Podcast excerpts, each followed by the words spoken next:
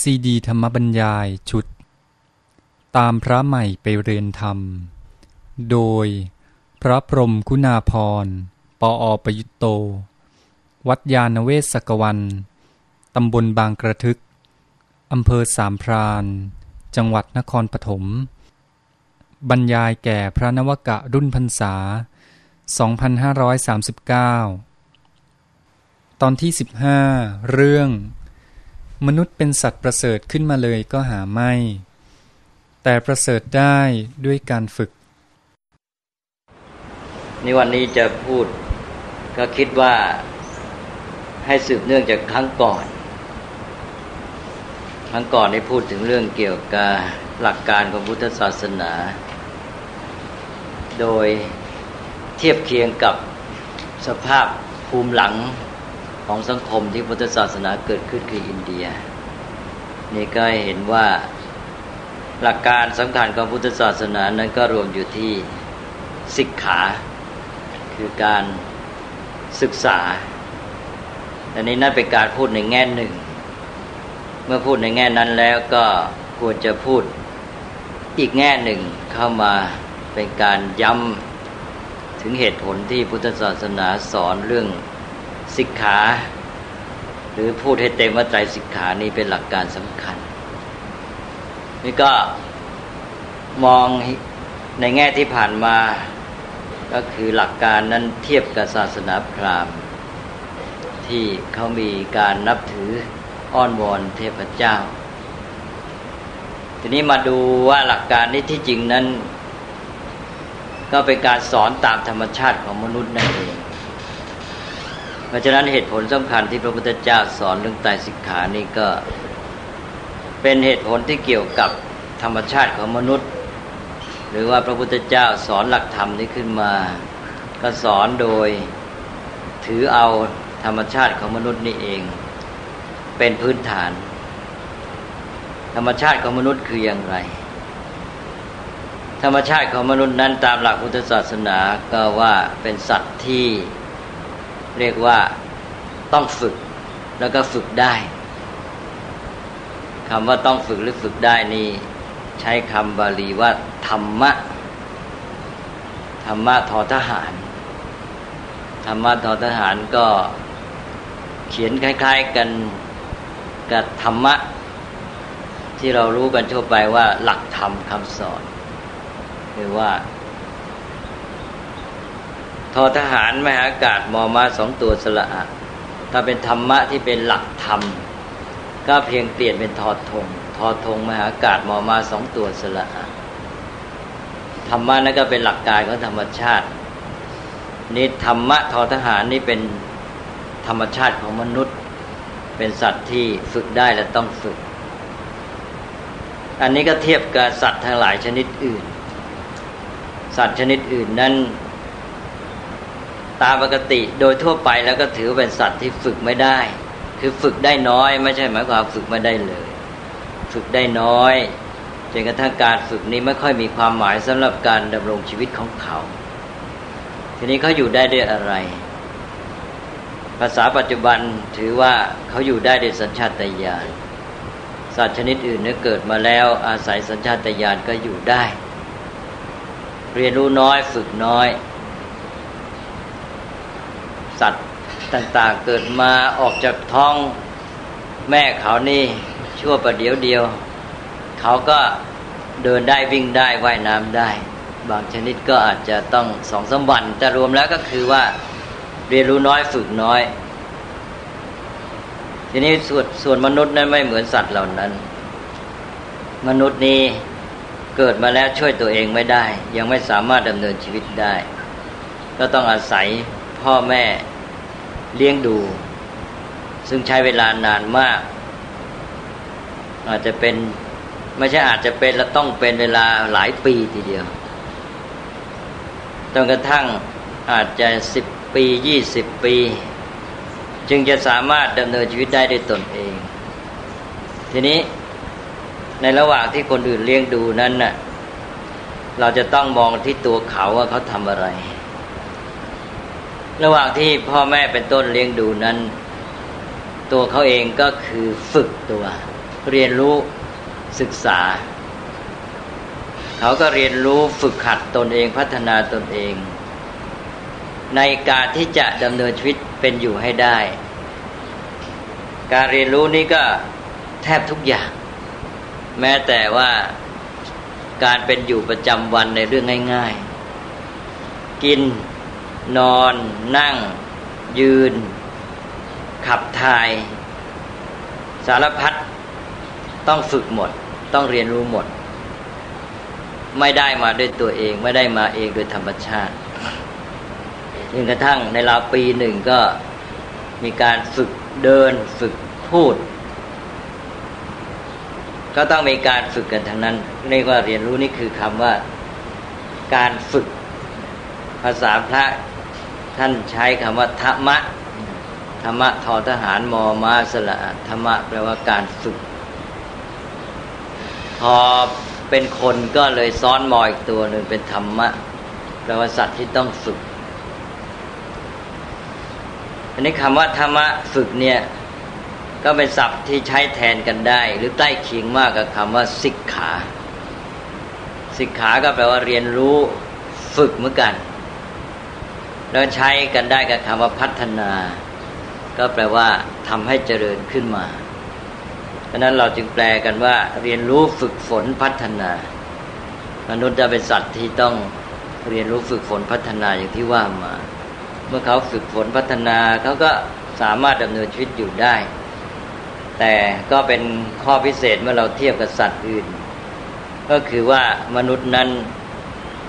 ไม่ได้การดำเนินชีวิตมาเปล่าๆ แต่ว่าต้องลงทุนด้วยการฝึกฝนเรียนรู้ ไม่เหมือนสัตว์ชนิดอื่นที่ว่าการดำเนินชีวิตของเขานั้นได้มาส่วนใหญ่ด้วยสัญชาตญาณเพราะฉะนั้นสัตว์ชนิดอื่นนั้นพอเกิดมาก็เป็นอยู่ได้ง่าย ๆ เรียนรู้นิดหน่อยเท่านั้นเองสกปเดี๋ยวก็ว่ายน้ำได้เดินได้ รู้จักหากิน ช่วยตัวเองได้ ถ้าในแง่ของธรรมชาติพื้นฐานอย่างนี้ก็เท่ากับมนุษย์นั้นสู้สัตว์ชนิดอื่นไม่ได้เพราะสัตว์ชนิดอื่นนั้นไม่ต้องฝึกไม่ต้องเรียนรู้ไม่ต้องพัฒนามันก็อยู่ได้โดยสัญชาตญาณส่วนมนุษย์นั้นต้องเรียนรู้ต้องฝึกหัดพัฒนาจึงจะดำเนินชีวิตไปได้ มีสัตว์บางชนิดที่ว่าฝึกได้ โดยเทียบกับสัตว์ชนิดอื่น แล้วก็ฝึกได้มากหน่อย เช่น ช้างม้าลิง เป็นต้นหรือปลาโลมาอย่างนี้นะก็ฝึกได้มากหน่อย สามารถเรียนรู้ได้เยอะ แต่ก็มีขีดจำกัด ไปไม่ได้ไกล แล้วข้อสำคัญก็คือฝึกตัวเองไม่ได้ ต้องอาศัยมนุษย์ฝึกให้ ความสามารถนั้นมาอยู่ที่มนุษย์ที่ไปฝึกให้สัตว์อีกทีหนึ่งก็ทำให้ช้างนี่สามารถลากสูงได้ ไปรบทำสงครามได้ ม้าก็เอามาใช้เป็นพาหนะ ลิงก็เอาไปเก็บมะพร้าวให้เจ้าของสวนเป็นต้น หรือไปเล่นละครลิงก็รวมแล้วมนุษย์เนี่ยฝึกให้เท่านั้นอันนั้นก็แปลว่าสัตว์นี่เรียนรู้ฝึกหัดพัฒนาได้น้อย แล้วถ้าได้มากหน่อยก็ต้องอาศัยมนุษย์ฝึกให้ ถึงจะฝึกอย่างไรก็มีขอบเขตจำกัดไปไม่ได้ไกล ก็จบกันแค่นั้นแหละ จบแค่มนุษย์ใช้งานแล้วไปเล่นละครสัตว์ไม่ได้ดีไปกว่านั้น ทีนี้มนุษย์นี้เสียเปรียบตอนที่ว่าถ้าไม่ฝึกไม่เรียนรู้ ก็ไม่สามารถเป็นอยู่ได้ ก็จึงเรียกว่าเป็นสัตว์ที่ต้องฝึก แต่ว่าในการที่ต้องฝึกนี้ก็เป็นสัตว์ที่ฝึกได้ด้วย ตอนที่ว่าฝึกได้นี่แหละ ที่สำคัญมากก็คือว่าพอฝึกแล้วก็ประเสริฐ เก่งสามารถยิ่งกับสัตว์ทั้งหลายทั่วไป สัตว์ทั้งหลายนั้นอยู่ได้ในสัญชาตญาณแต่ว่าก็อยู่อย่างนั้นแหละจนตลอดชาติ จนกระทั่งตายไป ก็ย่ายได้เกิดมาได้เท่าไหร่ก็ตายไปได้เท่านั้นนะไม่ค่อยมีการเปลี่ยนแปลง เพราะฉะนั้นเขาก็อยู่ด้วยสัญชาตญาณของเขาอย่างนั้นตลอดชีวิต โลกของสัตว์ทั้งหลายก็อยู่ในท่ามกลางธรรมชาติ อยู่ตามพื้นฐานเดิม ส่วนมนุษย์นั้นเป็นสัตว์ที่ฝึกได้ เพราะความที่ฝึกได้เรียนรู้ได้พัฒนาได้ ก็เลยฝึกกันเรื่อยไป ฝึกไม่รู้จักจบ เรียนรู้ถ่ายทอดความรู้จากบรรพบุรุษก็ได้ ตัวเองเรียนรู้ฝึกตัวเองให้ทำอะไรต่าง ๆ ได้จนกระทั่งว่าเรียกได้ว่าแทบไม่มีขีดจำกัด นี่พอมนุษย์เรียนรู้ฝึกหัดพัฒนาไปก็ สามารถที่จะมาประดิษฐ์สร้างสารวัตถุต่างๆ ที่เป็นของเป็นเครื่องมือเครื่องใช้ ตลอดจนกระทั่งเป็นเทคโนโลยีก็ทำให้โลกมนุษย์นั้นเจริญก้าวหน้า แล้วก็มีการจัดสรรระบบสังคมความเป็นอยู่อะไรต่างๆ ขึ้นมาเป็นวัฒนธรรมเป็นอารยธรรม ก็เป็นโลกของมนุษย์ต่างหากกลายเป็นว่า เวลาเราพูดถึงคำว่าโลกนี่ก็เลยต้องแยกไปว่า เออเป็นโลกตามที่มีอยู่ตามธรรมชาติเรียกโลกธรรมชาติ หรือเป็นโลกที่มนุษย์สร้างสรรค์ขึ้นมา โลกมนุษย์นี้มีความพิเศษ แปลกไปจากโลกของธรรมชาติเป็นอีกโลกหนึ่งเลยอันนี้มนุษย์นี่ก็ฝึกฝนพัฒนาได้ อย่างที่ว่าในทางเรื่องของวัตถุก็ได้ ในทางจิตใจก็มีคุณธรรมที่ประเสริฐ จนกระทั่งว่าเป็นมนุษย์ที่เราเรียกว่า ดีงามยอดเลิศ สูงสุด แต่ว่าที่สำคัญที่สุดก็คือปัญญา มนุษย์มีปัญญาที่พัฒนาได้จนกระทั่งสามารถตรัสรู้เป็นพระพุทธเจ้าก็ได้ เราก็เลยตั้งเอาพระพุทธเจ้านี้เป็นแบบ ให้เห็นว่าบุคคลที่พัฒนาสูงสุด แล้วก็เป็นพระพุทธเจ้า เนี่ยตกลงว่ามนุษย์นี่มีความประเสริฐอยู่ที่ฝึกได้ นั้นการที่เป็นสัตว์ที่ฝึกได้นี่แหละ เราจึงเรียกว่าเป็นสัตว์ประเสริฐ ที่บอกว่ามนุษย์เป็นสัตว์ประเสริฐ ไม่ใช่ประเสริฐลอยๆ แต่ว่าประเสริฐที่ฝึกได้ หรือว่าฝึกแล้วจึงประเสริฐ ก็พูดให้เต็มว่ามนุษย์เป็นสัตว์ประเสริฐด้วยการฝึก หรือจะเติมต่อไปก็ได้ว่า ถ้าไม่ฝึกก็ไม่ประเสริฐ ถ้าไม่ฝึกไม่เรียนรู้ไม่พัฒนาแล้วก็จะด้อยยิ่งกว่าสัตว์ชนิดอื่น ไม่มีสัตว์ชนิดใดที่แย่กว่ามนุษย์ เพราะว่าสัตว์ชนิดอื่น อาศัยสัญชาตญาณอยู่ได้ แต่มนุษย์นี่เพียงสัญชาตญาณก็อยู่ไม่ได้ เพราะนั้นมนุษย์แย่กับสัตว์อื่นแต่ว่าเพราะเป็นสัตว์ที่ฝึกได้ก็เลยกลายไปว่าเมื่อฝึกแล้วก็ประเสริฐอย่างยิ่งประเสริฐจนกระทั่ง ระพุทธเจ้าให้กำลังใจมนุษย์ไว้ว่า มนุษย์ที่ฝึกตนดีแล้วนั้น ประเสริฐแม้กว่าเทวดาและพระพรหมแม้แต่เทวดาและพระพรหมก็หันมาเคารพบูชาพระมนุษย์ที่ฝึกตนแล้ว เราถือว่าพระพุทธเจ้าเป็นผู้พัฒนาฝึกตนสูงสุดแล้ว ก็จึงใช้พระพุทธเจ้าเป็นแบบฉบับ แล้วก็ว่าเทวดาและพรหมก็มาน้อมนมัสการพระพุทธเจ้า จะมีคาถาแสดงความประเสริฐของมนุษย์นี้ในเรื่องเกี่ยวกับการฝึกนี้ เยอะอย่างคาถาหนึ่งในธรรมบทก็บอกว่าวรมัสสตราทันตา อาชานียาจะสินทวา กุญชราจะมหานาคาอัตทันโตตโตวรัง บอกว่าอะไร พวกอัสดรช้างม้านะ ทั้งช้างทั่วไปและช้างหลวงต่าง ๆ เนี่ยฝึกแล้วประเสริฐเนี่ยหมายว่านี่ขนาดที่สัตว์ชนิดที่ฝึกได้นะก็ฝึกแล้วก็นับว่าประเสริฐดีใช้งานใช้การอะไรได้ มีความสามารถมาก แต่ถ้านบอกว่าอัตทันโตตะโตวรัง คนที่ฝึกตนแล้วประเสริฐกว่านั้นเพราะนั้นก็มาจบที่มนุษย์ว่ามนุษย์นี่แหละ ฝึกได้มากและประเสริฐที่สุดจริง ๆ จนกระทั่งถึงคาถาอย่างคำว่า มนุษยภูตังสัมพุทธัง อัตทันตังสมาหิตัง เทวาปินมัสสันติ ว่าพระสัมมาสัมพุทธเจ้านี้ทั้งที่เป็นมนุษย์นี่แหละ ฝึกพระองค์ดีแล้วมีพระฤทัยอบรมถึงที่แล้ว แม้เทพทั้งหลายก็น้อมนมัสการ เนี่ย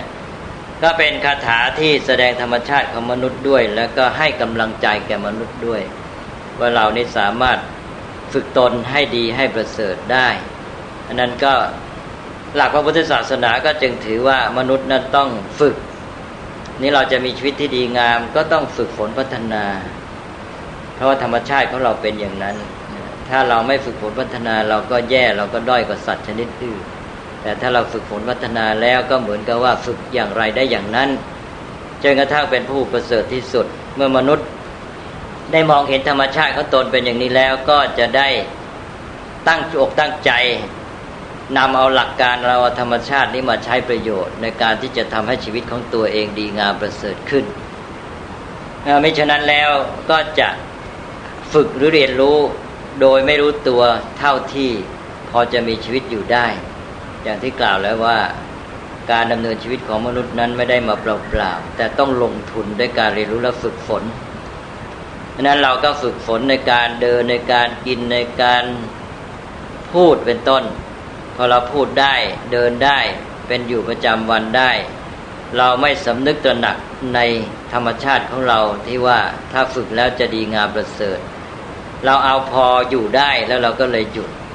เราก็หยุดฝึกหยุดเรียนรู้แค่ว่า พูดได้กินได้เดินได้อยู่ได้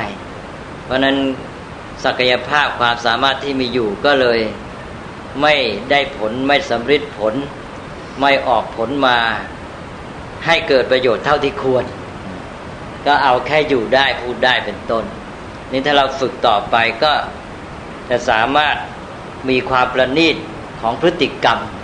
พฤติกรรมต่างๆ ในการเคลื่อนไหวในการเป็นอยู่ ในการพูดเป็นต้นเนี่ยก็ประณีตยิ่งขึ้น แล้วก็ได้ผลมีประสิทธิภาพยิ่งขึ้น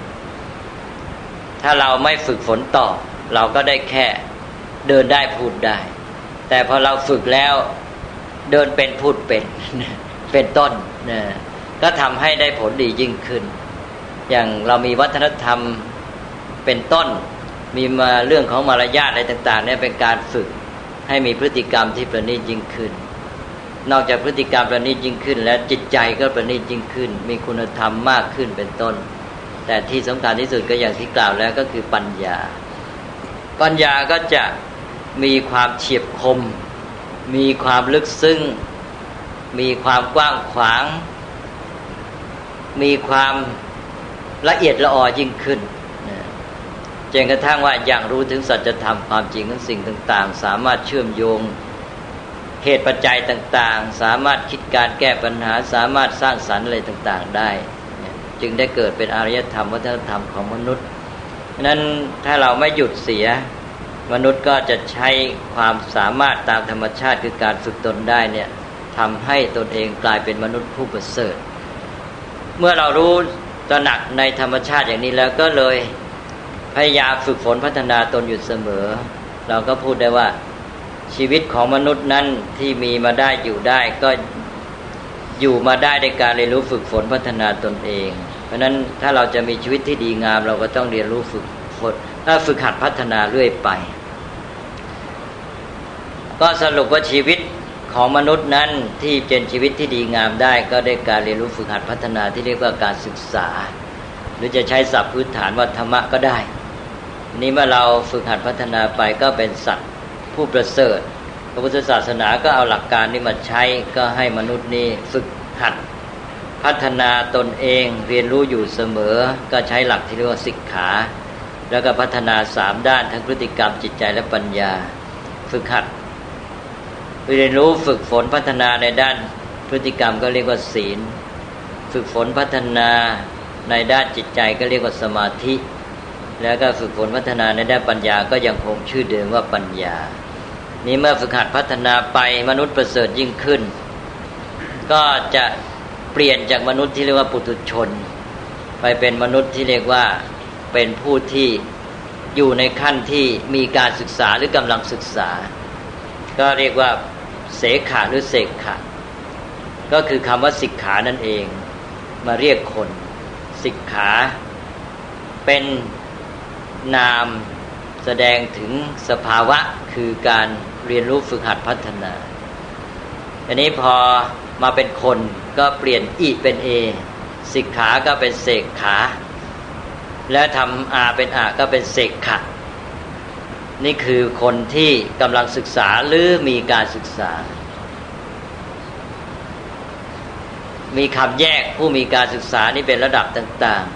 ๆ ขั้นต้นเรียกว่าเป็นโสดาบัน แล้วก็สูงขึ้นไปอีกขั้นหนึ่งเรียกว่าสกทาคามี แล้วสูงขึ้นไปขั้นหนึ่งเรียกว่าอนาคามี สามระดับนี้ เรียกว่าเป็นเสกขาหรือจะพูดให้สั้นเขาอีกตัดกอไปเหลือเสขะเสขาหรือเสกขะแปลว่าผู้ยังศึกษาหรือกำลังศึกษาหรือเรียกว่ามีการศึกษาก็ได้ บางครั้งก็ยอมลดหย่อนให้เรียกเอาปุถุชนที่เป็นชั้นดีปุถุชนชั้นดี ท่านมีศัพท์เรียกว่ากัลยาณปุถุชนปุถุชนชั้นดีก็ยอมให้เป็นเสขาหรือเสกขะได้ แปลว่าผู้มีการศึกษาหรือกำลังศึกษา แต่ว่าคนทั่วไปนี่ก็เรียกว่าปุถุชนเฉยๆปุถุชนนี่แปลว่าคนที่ยังหนาอยู่ หนาหมายความว่ายังมีกิเลสมาก ถ้าเป็นคนที่เป็นปุถุชนกิเลสหนามากก็มืดบอดเลย ท่านเรียกว่าอันธพาลปุถุชน นั้นปุถุชนชั้นหยาบเรียกว่าอันธพาลปุถุชน แปลว่าปุถุชนผู้อันทะแปลว่าบอด แล้วก็ภาละก็แปลว่าเขาเป็นอันธพาลไปทีนี้พอดีขึ้นมาก็เป็นกาลยานบุตุชนนี่จัดเข้าในระดับของคนที่มีการศึกษา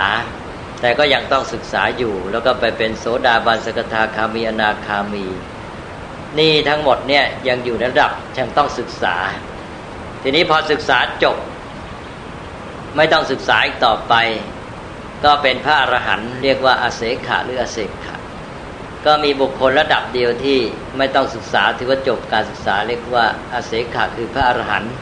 รวมทั้งพระพุทธเจ้าด้วยก็เป็นพระอรหันต์เหมือนกัน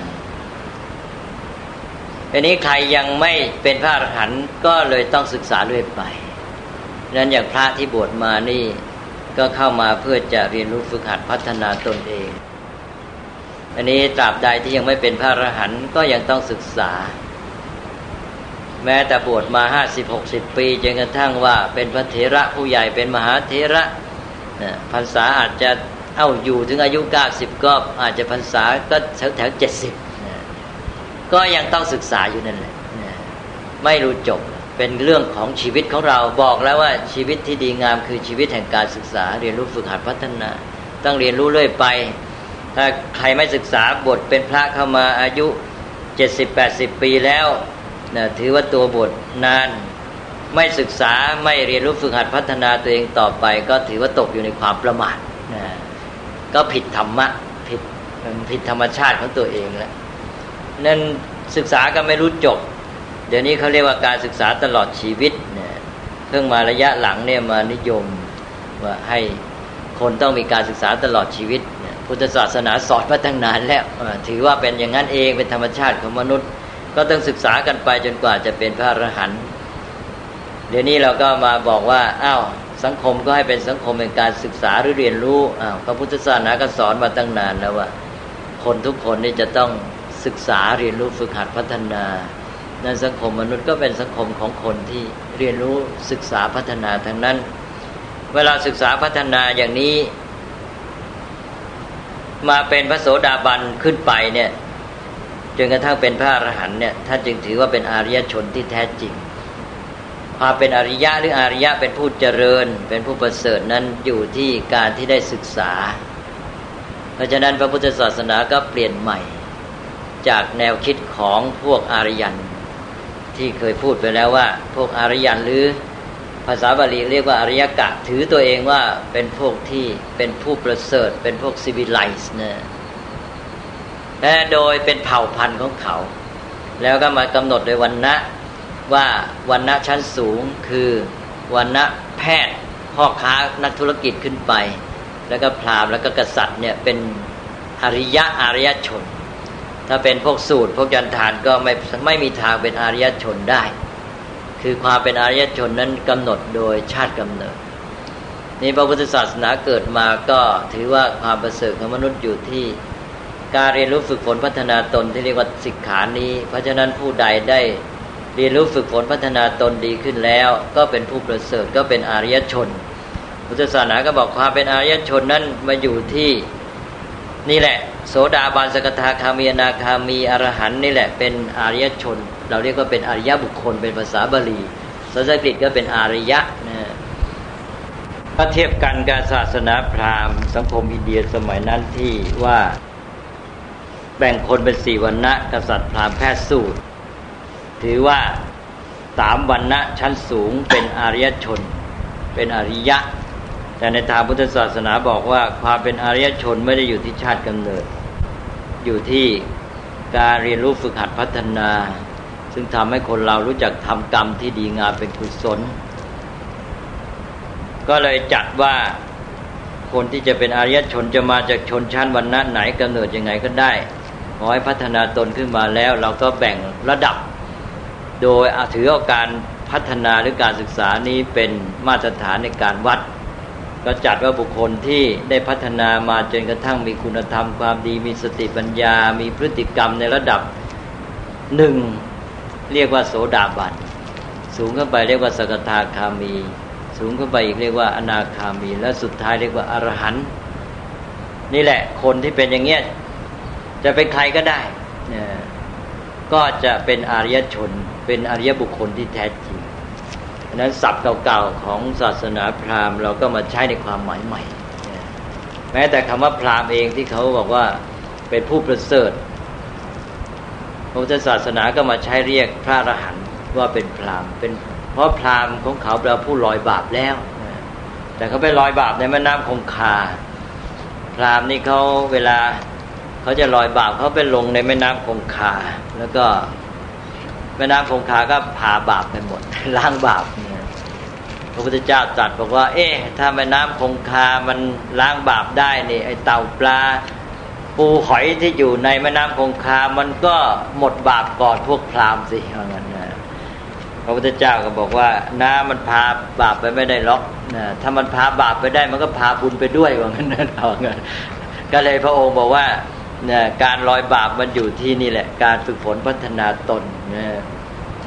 เมื่อเราพัฒนาตนดีขึ้นมาแล้ว เราก็เป็นผู้หมดบาปเป็นผู้หมดบาปลอยทั้งบุญทั้งบาปเลย พระพุทธเจ้าเอางั้น พระก็ตั้งใจจะลอยแต่บาป ทีนี้พระพุทธเจ้าบอกไม่ต้องหมดไม่ต้องไปลอยเฉพาะบาปลอยให้หมดลอยทั้งบาปทั้งบุญเลยนะอันนั้นก็เป็นพระอรหันต์นิพ้นทั้งพ้นจากทั้งบุญทั้งบาปพ้นหมดเลยนะสู่ความบริสุทธิ์ที่แท้จริงนะก็เราก็เลยบอกว่าพรามที่แท้เนี่ยคือพระอรหันต์เป็นใครก็ได้ จะอยู่ในวันณะไหนก็ได้ ขอให้ประพฤติปฏิบัติฝึกฝนพัฒนาตนแล้วก็เป็นพราม และเป็นพรามที่แท้จริงด้วย วันนี้ก็คิดว่าคงจะพูดกันเท่านี้ก่อนนะให้เห็นว่า หลักการของพุทธศาสนาเรื่องไตรสิกขานี้ก็เป็นการสอนที่อยู่บนพื้นฐานของความเป็นจริงของธรรมชาติ คือธรรมชาติของมนุษย์นั่นเองที่ต้องเรียนรู้ฝึกฝนพัฒนาจึงจะมีชีวิตที่ดีงามได้นี่ก็ถ้ามนุษย์มาตระหนัก สำนึกในธรรมชาติของตนอันนี้แล้วก็จะได้ปฏิบัติตนให้เป็นไปตามธรรมชาติของตนเอง ใช้ความจริงตามธรรมชาตินี้ให้เป็นประโยชน์ แล้วก็กลับทำให้ชีวิตของตนได้ดีงามประเสริฐอย่างที่กล่าวมา วันนี้ก็ขอพูดยุติกันไว้เพียงเท่านี้ก่อน